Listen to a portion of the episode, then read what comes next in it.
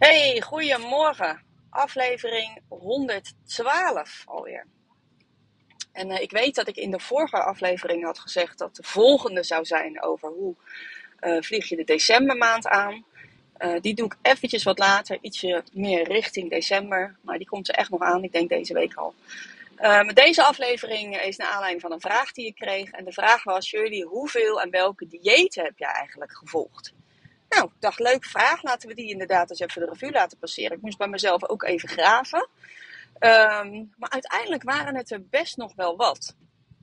En ik heb je verteld dat eigenlijk mijn hele leven één groot dieet is geweest. Uh, totdat ik eh, hiermee begon. Um, en dat was het dieet van door de week crashen en in het weekend helemaal losgaan. Nou, geen idee hoe je dat dieet moet noemen. Voor mij was het gewoon het, het, het Shirley dieet. Dat was de manier waarop ik op gewicht bleef.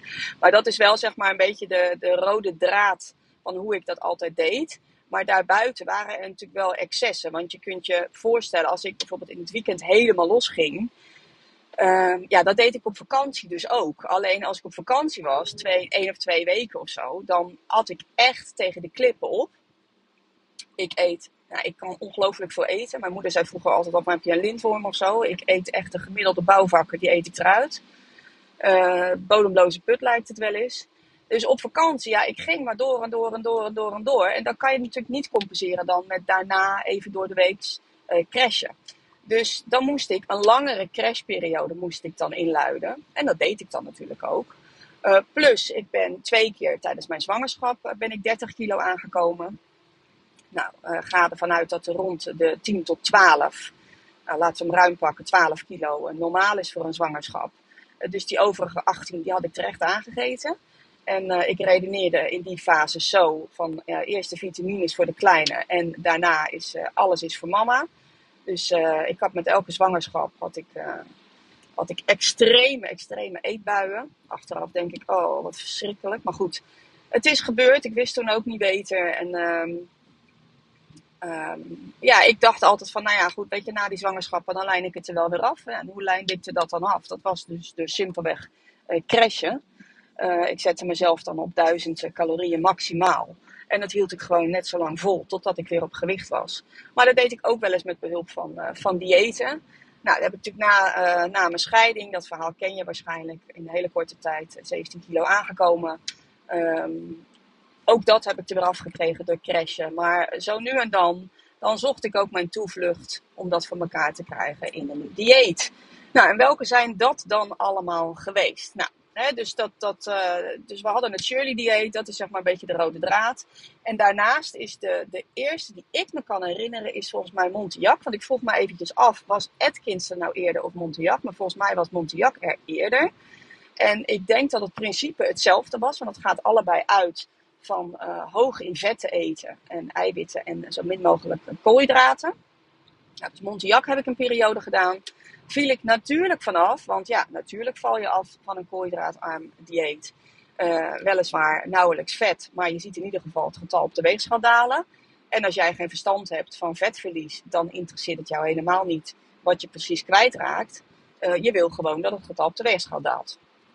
Nou, dan heb ik Atkins heb ik gedaan. En volgens mij werkte Atkins, ik weet niet of dat nu nog zo is, maar toen werkte het met drie fases. Dus de eerste fase is dan heel erg streng. Dan uh, ja, mag je volgens mij, ja, s'avonds alleen maar iets van uh, groenten of zo. Ik, weet niet, volgens mij was dat, in mijn beleving was dat het. En dan fase 2 komt er dan iets bij. En dan ging ik ook al die Atkins producten ging ik dan kopen. Allemaal koolhydraatarm. En in fase 3 moest je dan weer uh, wat normaler gaan eten. En wat meer gaan oefenen richting uh, ja, een, levens, een leefstijl, zeg maar. Um, maar goed, fase 3 is natuurlijk ook precies de fase waarin mensen afhaken. Want in fase 3 ben je zo goed als op gewicht. En uh, ga je natuurlijk weer gewoon normaal doen, zoals je het voor Atkins deed. Omdat koolhydraatarm in mijn beleving gewoon heel slecht vol te houden is.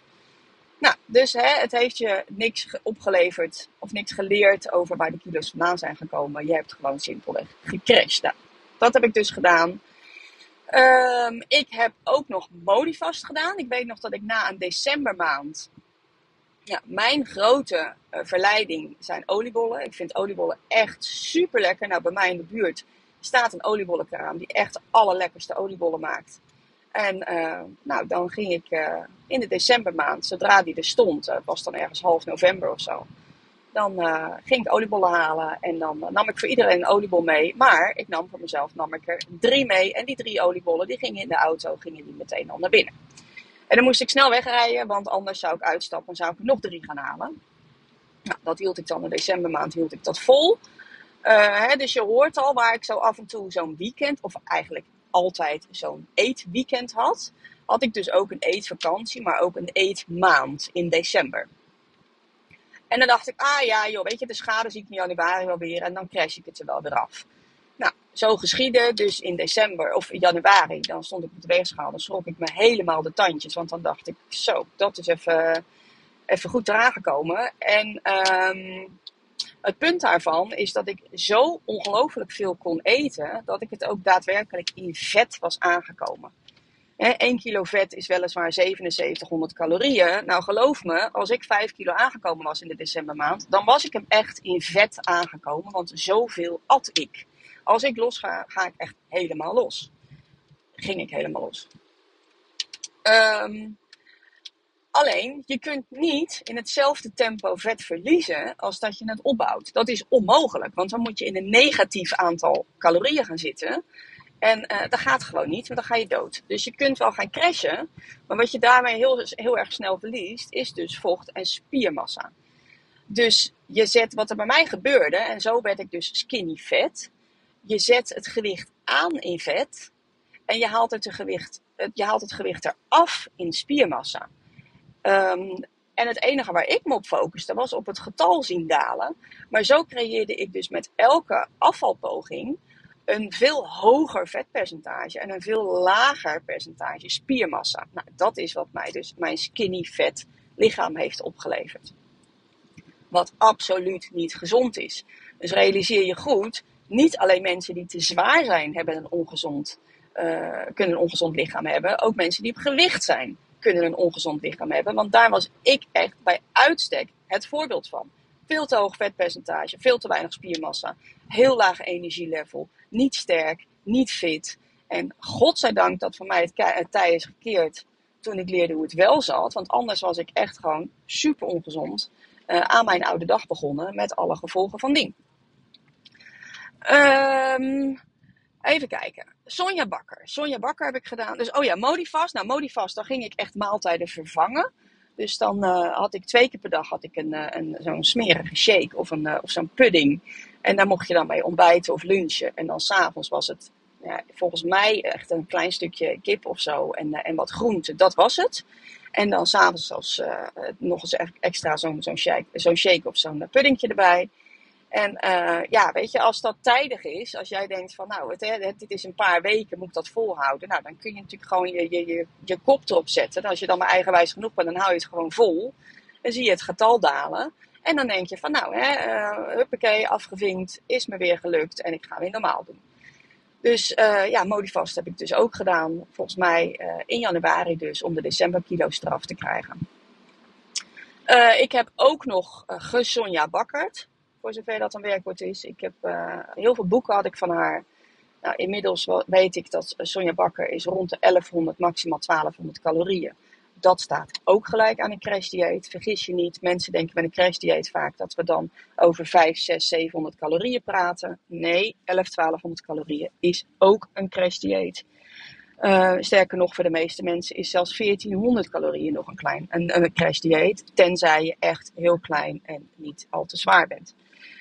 Uh, dus ja, ook daar gingen de calorieën of de, de, de kilo's ermee af. Uh, nou, op zich, hè, dit is ook iets van, ik hou dat gewoon een x aantal weken vol. En dan lukt dat ook best wel. Hè? Want als het maar tijdelijk is, dan kun je je mind, kun je daar echt wel ja, toe zetten om dat vol te houden. Dan ga je gewoon op discipline op volhouden.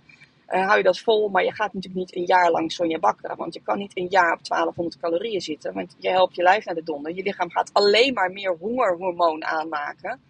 Uh, plus, ja, als het enige uh, lekkers is waar je naar uit kan kijken, is die befaamde eierkoek van haar. Ja, weet je, op een gegeven moment denk je, daar kom ik ook mijn bed niet meer vooruit. Dus je gaat toch grijpen naar iets anders. Met het gevaar dat je daar dan in helemaal doorslaat. Maar dan had ze weer een zomerboek, uh, Slank met Sonja. En dan had ze weer dit en dan had ze weer dat. En daarna hadden we natuurlijk ook de SAS-dagen, hè, scheid aan Sonja. Nou, ik had heel veel SAS-dagen, want het was gewoon niet vol te houden. En dacht ik, oh ja, maandag gaan we weer beginnen. En dan ging ik maandag weer Sonja bakkeren. Dus die heb ik ook allemaal gedaan. Um, ik weet dat ik ook, volgens mij heb ik hem in een eerdere aflevering ook al benoemd. Ik had op een gegeven moment, dacht ik echt, nou, Eureka, dit is het ei van Columbus. Had ik gelezen in een of ander tijdschrift, in zo'n vrouwentijdschrift, over een, een spulletje dat ervoor zou zorgen dat je niet meer ging snaaien. Geen snoep, geen zoetigheid. Ik ben een enorme zoete kou. Dus uh, ik huppakee naar de drogist. Ik moest die fles halen. In mijn beleving was het er ook in meerdere maten. Nou, ik ben dan meteen eentje van uh, grote stappen snel thuis. Dus ik nam gewoon de grootste hoeveelheid. Want ik dacht, dit gaat mij helpen. Ik weet nog dat ik mijn moeder belde en dat ik zei, maar ik heb nu echt, wat ik nu gevonden heb, dit is gewoon het ei van Columbus. Dit, dit, ja, dit moet jij ook kopen. Dit is fantastisch. En wat was het? Dat was een goedje dat als je daar je mond mee spoelde, dan werd alles wat zoet was, waar suiker in zat, werd ongelooflijk vies. Dus een beetje de overtreffende trap van je tanden poetsen en daarna iets lekkers eten. Nou, dat is dan natuurlijk ook niet lekker meer, maar dit was echt nog veel erger. Dit was echt, echt een smerige smaak kreeg het dan. Dus ik dacht, nou, fantastisch dit. Op het moment dat ik die mars wil gaan pakken, ga ik dus eerst even mijn mond spoelen met dat spulletje. En dan is die mars niet meer lekker, dus eet je die mars niet. Nou, hoe dom kan je zijn? Want in de praktijk werkt dat natuurlijk helemaal niet. Ja, het werkt wel, maar wat er gebeurt als jij echt die mars wil, dan ga je natuurlijk dat, je mond niet spoelen met dat spul. Dus, um, oh, ambulance. Nou, dus uh, ja, dat had ik een paar keer gedaan. Dan dacht ik, ja, gadverdamme, dit is echt zo smerig. Uh, nou ja, dus dan, dan spoelde ik mijn mond er niet meer mee en ging vervolgens alsnog die mars naar binnen. Nou, dus dat had ik ook nog. En ik heb uh, mijn laatste um, poging was eigenlijk vlak voordat ik in aanraking kwam met krachttraining en me daardoor in voeding ging verdiepen zoals het echt hoort te zijn. Dat was gewoon simpelweg een koolhydraatarm dieet, wat ik natuurlijk eigenlijk al eerder had gevolgd door Montiac en Atkins. Maar nu ging ik gewoon boeken kopen over koolhydraatarm diëten. Uh, ik neem even een slokje. En um, um, nou, ik ging gewoon uh, allerlei recepten opzoeken waar geen koolhydraten in zaten, of zo min mogelijk. En um, dat kwam doordat ik iemand had gesproken en die zei van, die was aan het afvallen. En ik had haar een poosje niet gezien en ik zag haar en ik dacht, jeetje, wat is er met jou gebeurd joh? En uh, ja, ik ben koolhydraatarm aan het eten. Nou, vertel eens, uh, wat doe je dan precies? Nou, en zij zei dus tegen mij dat in het koolhydraatarme dieet mocht je alles eten wat je wilde, behalve dus hè, die dingen waar koolhydraten in zitten. Maar je mocht zoveel eten als dat je wilde van vetrijke producten. Dus zij zei tegen mij, echt, ik weet je, ik eet Hema-worsten, ik eet uh, bifi-worstjes, ik eet hele hompen kaas, ik eet volle mayonaise. Uh, ik eet gewoon al die vet, die volvette producten, uh, die eet ik gewoon net, zo, net zoveel als wat ik wil. Uh, alleen niet de koolhydraatarme, uh, koolhydraatrijke producten. En ik dacht zo, maar dat is even tof. Want dan kan ik me gewoon helemaal vol eten.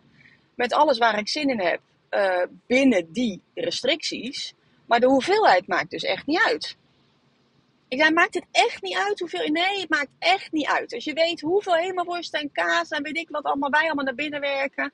En, en vlees en nou, weet ik wat ze allemaal, allemaal at.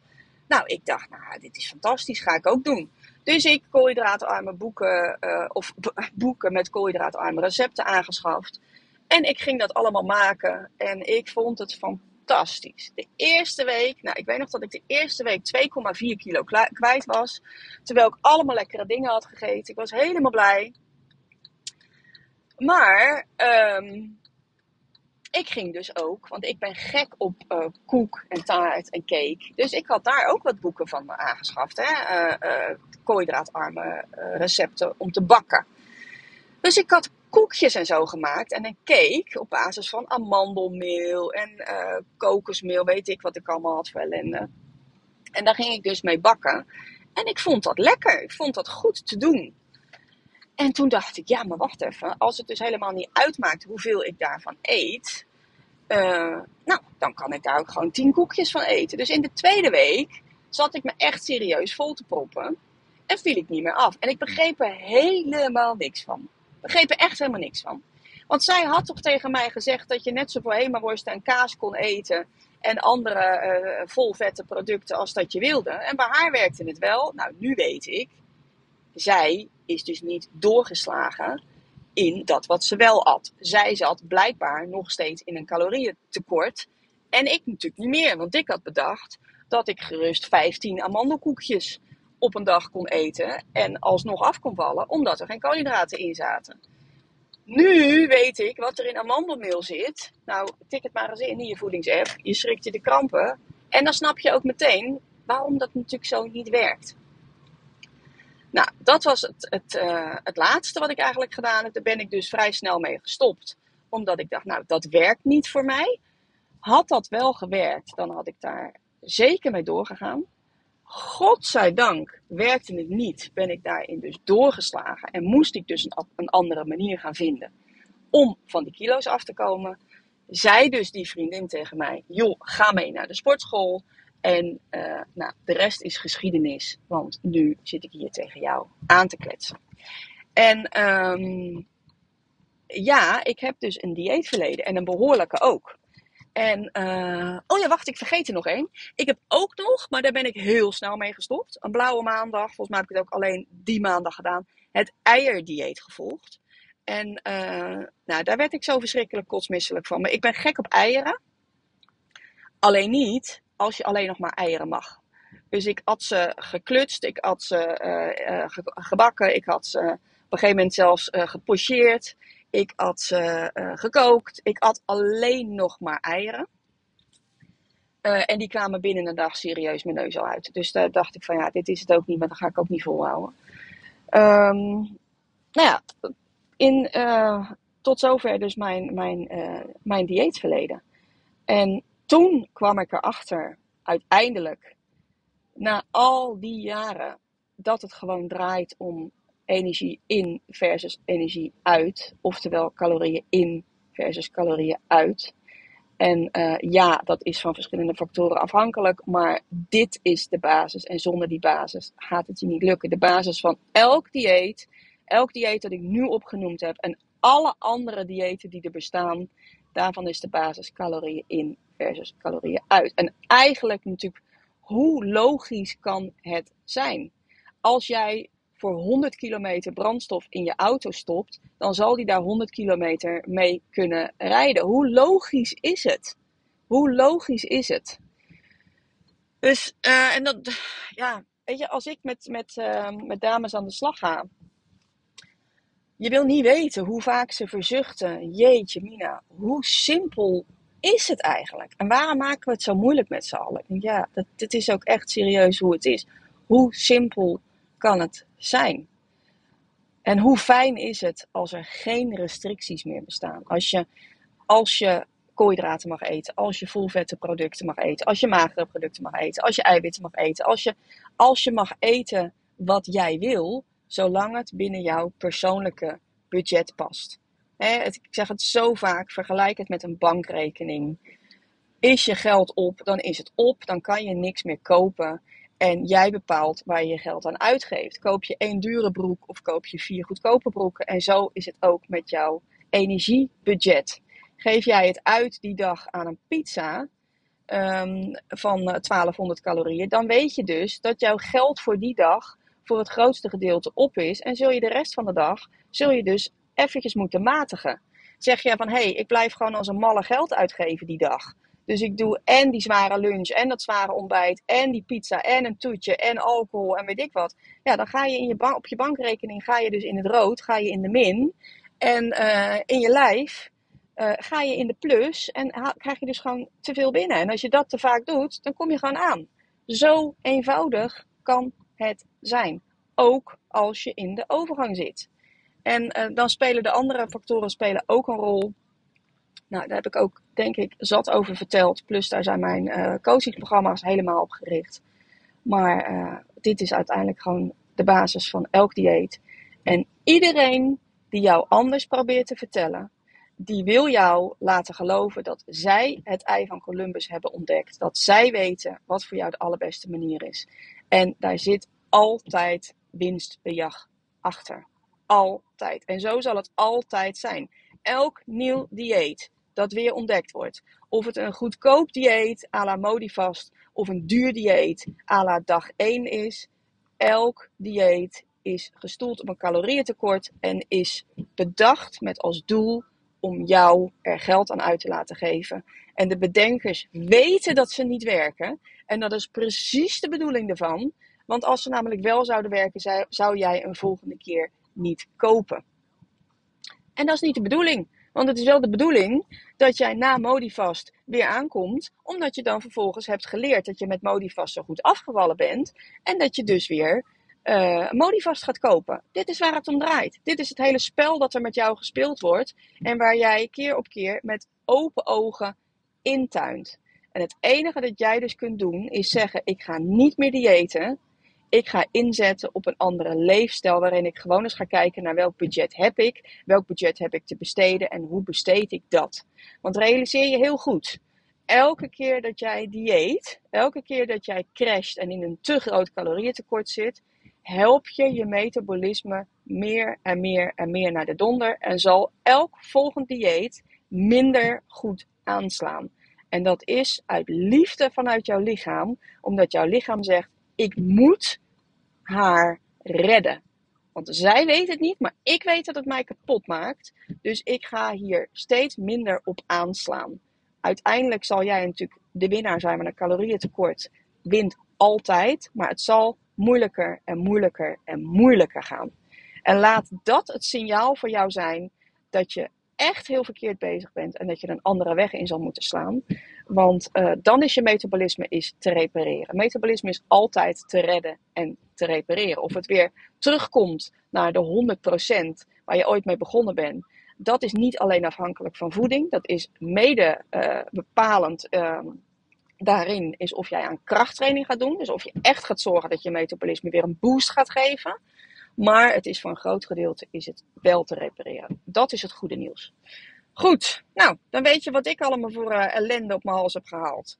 Wat ik allemaal uh, mezelf heb aangedaan. En, uh, maar het goede nieuws is, hè, je ziet ook hoe ik eruit gekomen ben. En dat het dus altijd weer anders kan. En dat geldt natuurlijk voor jou ook. Je bent met geen enkele beslissing, met geen enkele keuze ben je getrouwd. Het is nooit voor altijd. En bovendien hoeft een huwelijk tegenwoordig ook niet meer voor altijd te zijn. Dus zelfs al heb je het gevoel, ik ben ermee getrouwd, ik kom hier niet meer uit. Je kunt altijd weer een ander pad inslaan. Oké mensen, uh, ik ga nu lekker sporten. En uh, de volgende deze week gaat dus waarschijnlijk over uh, hoe vlieg je de decembermaand aan, tenzij ik weer een andere brainwave krijg. En dan brainwave en dan, nou, je gaat het wel horen waar de volgende over gaat. Toedeloe!